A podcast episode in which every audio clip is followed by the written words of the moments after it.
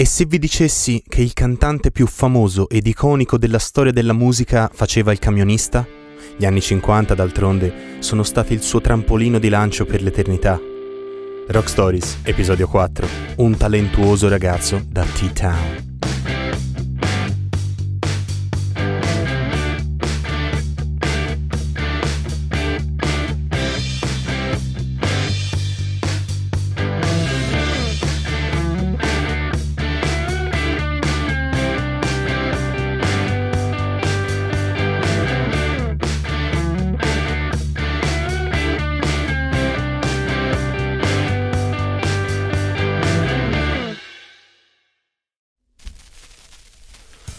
Sono dannatamente nervoso, ma perché ho accettato? Dovrebbe essere stato questo il pensiero di un giovane ed insicuro Elvis Presley prima di salire sul palco per uno show di appena due canzoni, That's Alright Mama e Blue Moon of Kentucky. Marilyn Monroe si sposava con il giocatore di baseball Joe DiMaggio, Alfredo Stroessner prendeva il potere in Paraguay a seguito di un colpo di Stato, vennero lanciati sul mercato i primi televisori a colori e la casa di strumenti musicali Fender lanciava l'iconica Stratocaster. Il 1954 inoltre vide anche il primo live in assoluto del re da headliner. Aveva già cantato live qualche settimana prima come apertura per gli Starlight Wranglers. Precisamente il 30 luglio, all'Overton Park Shell, Memphis, Tennessee, dove inizia l'impero del King of Rock and Roll. Elvis quel pomeriggio condivide il palco con Scotty Moore e Bill Black, musicisti esperti e turnisti con i quali aveva inciso le sue prime registrazioni. Sono solo due canzoni, solo due canzoni. Elvis era giovane ed insicuro. Salì sul palco senza molte pretese, anzi, inizialmente credette che il pubblico stesse ridendo di lui durante la sua esibizione. Inizia a cantare That's Alright Mama tra mille dubbi, ma se il tuo nome è Elvis Aaron Presley, anche se sei un ragazzino di nemmeno vent'anni, il pubblico capisce che sarai una stella della musica che verrà, l'astro più luminoso del cielo della musica americana, la moneta necessaria ad un'intera generazione di ragazzi che volevano far sentire la loro voce ai propri genitori, il motivo per cui i costumi di un'intera società sarebbero cambiati. Il pubblico degli oltre 4.000 del park era entusiasta della sua musica iniziò a sciogliersi e ad eseguire evoluzioni mai viste prima su un palco. Il profondo timbro vocale, la disinvoltura con la quale ballava, elementi contagiosi per i suoi fan anche negli anni a venire. Elvis inevitabilmente dà il via ad una rivoluzione musicale e sociale allo stesso tempo. I capelli cotonati dei ragazzi, i lustrini sulle gonne delle ragazze, le giacche di pelle, le camicette colorate. Senza la musica di Elvis tutto ciò non sarebbe mai successo. Il rock and roll è stato un genere musicale talmente iconico da avere quasi un dress code dedicato, con il quale puoi inequivocabilmente essere considerato solo un cantante rock and roll. Come i punks negli anni 70 e 80 avevano i jeans rotti e le creste sempre più alte, il rock and roll aveva un completo giacca e pantaloni a zampa di elefante, possibilmente bianchi, con rifiniture vistose come dorate, come a formare un unico vestito tipo tuta. In testa doveva avere un ciuffo molto laccato e rotondeggiante, con basette molto accentuate. Camicia sbottonata almeno fino al terzo bottone dal collo e sei pronto per lo show.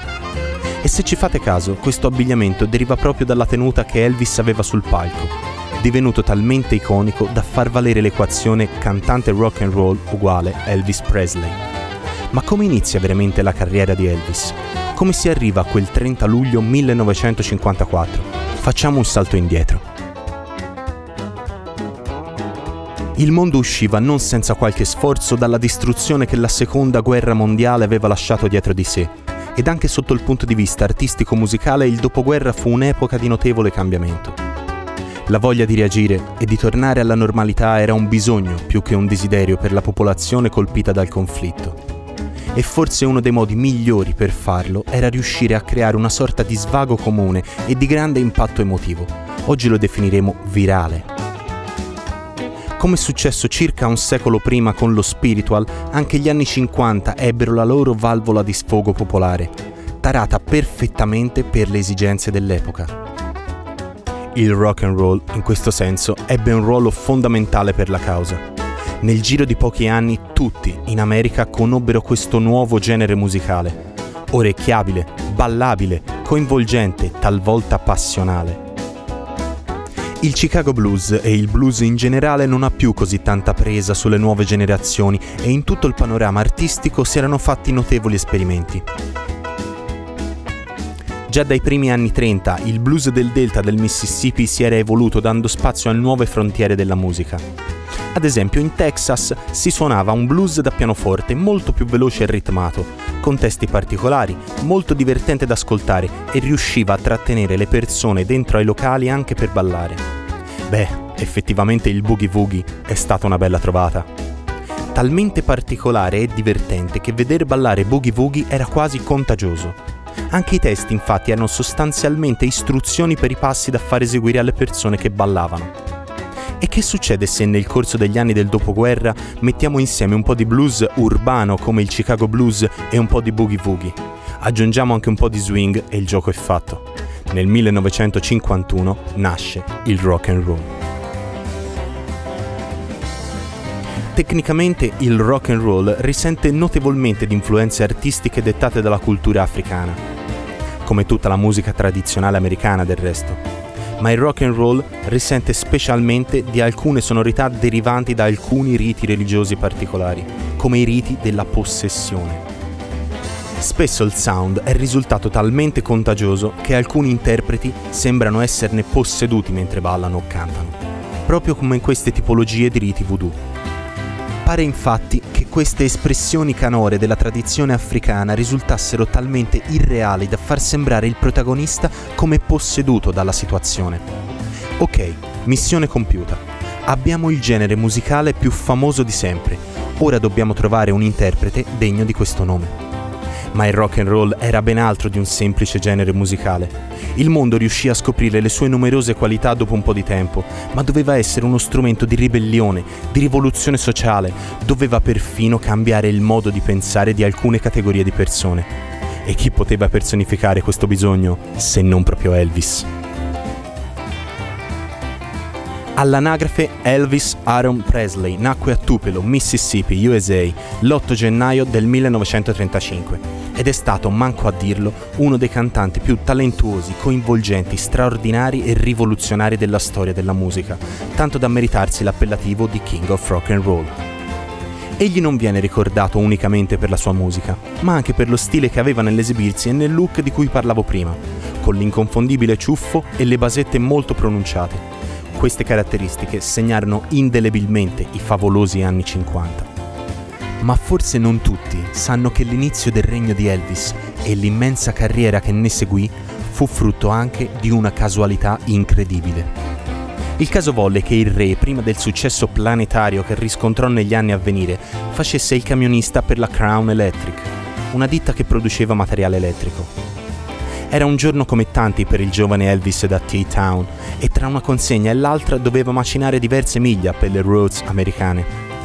Ogni tanto gli capitava anche di passare da Memphis durante i suoi viaggi, nello stato del Tennessee, patria del blues da circo.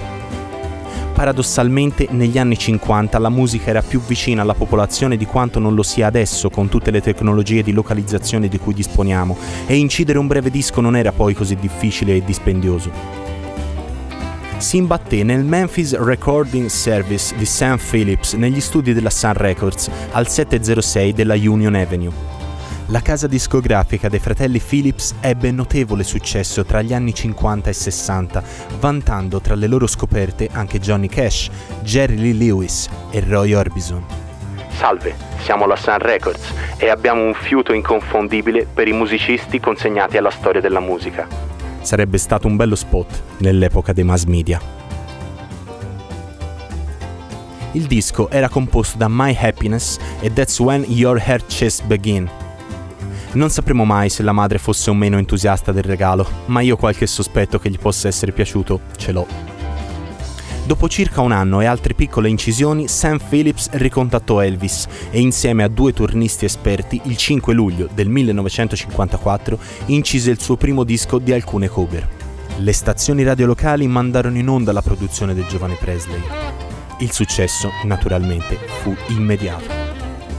E da lì il passo dal primo disco alla convocazione come headliner dello show all'Overton Park Shell è brevissimo. Quei 4.000 al park, Sam Phillips, Scotty Moore, Bill Black e successivamente il mondo intero sapevano di aver trovato un autentico uragano.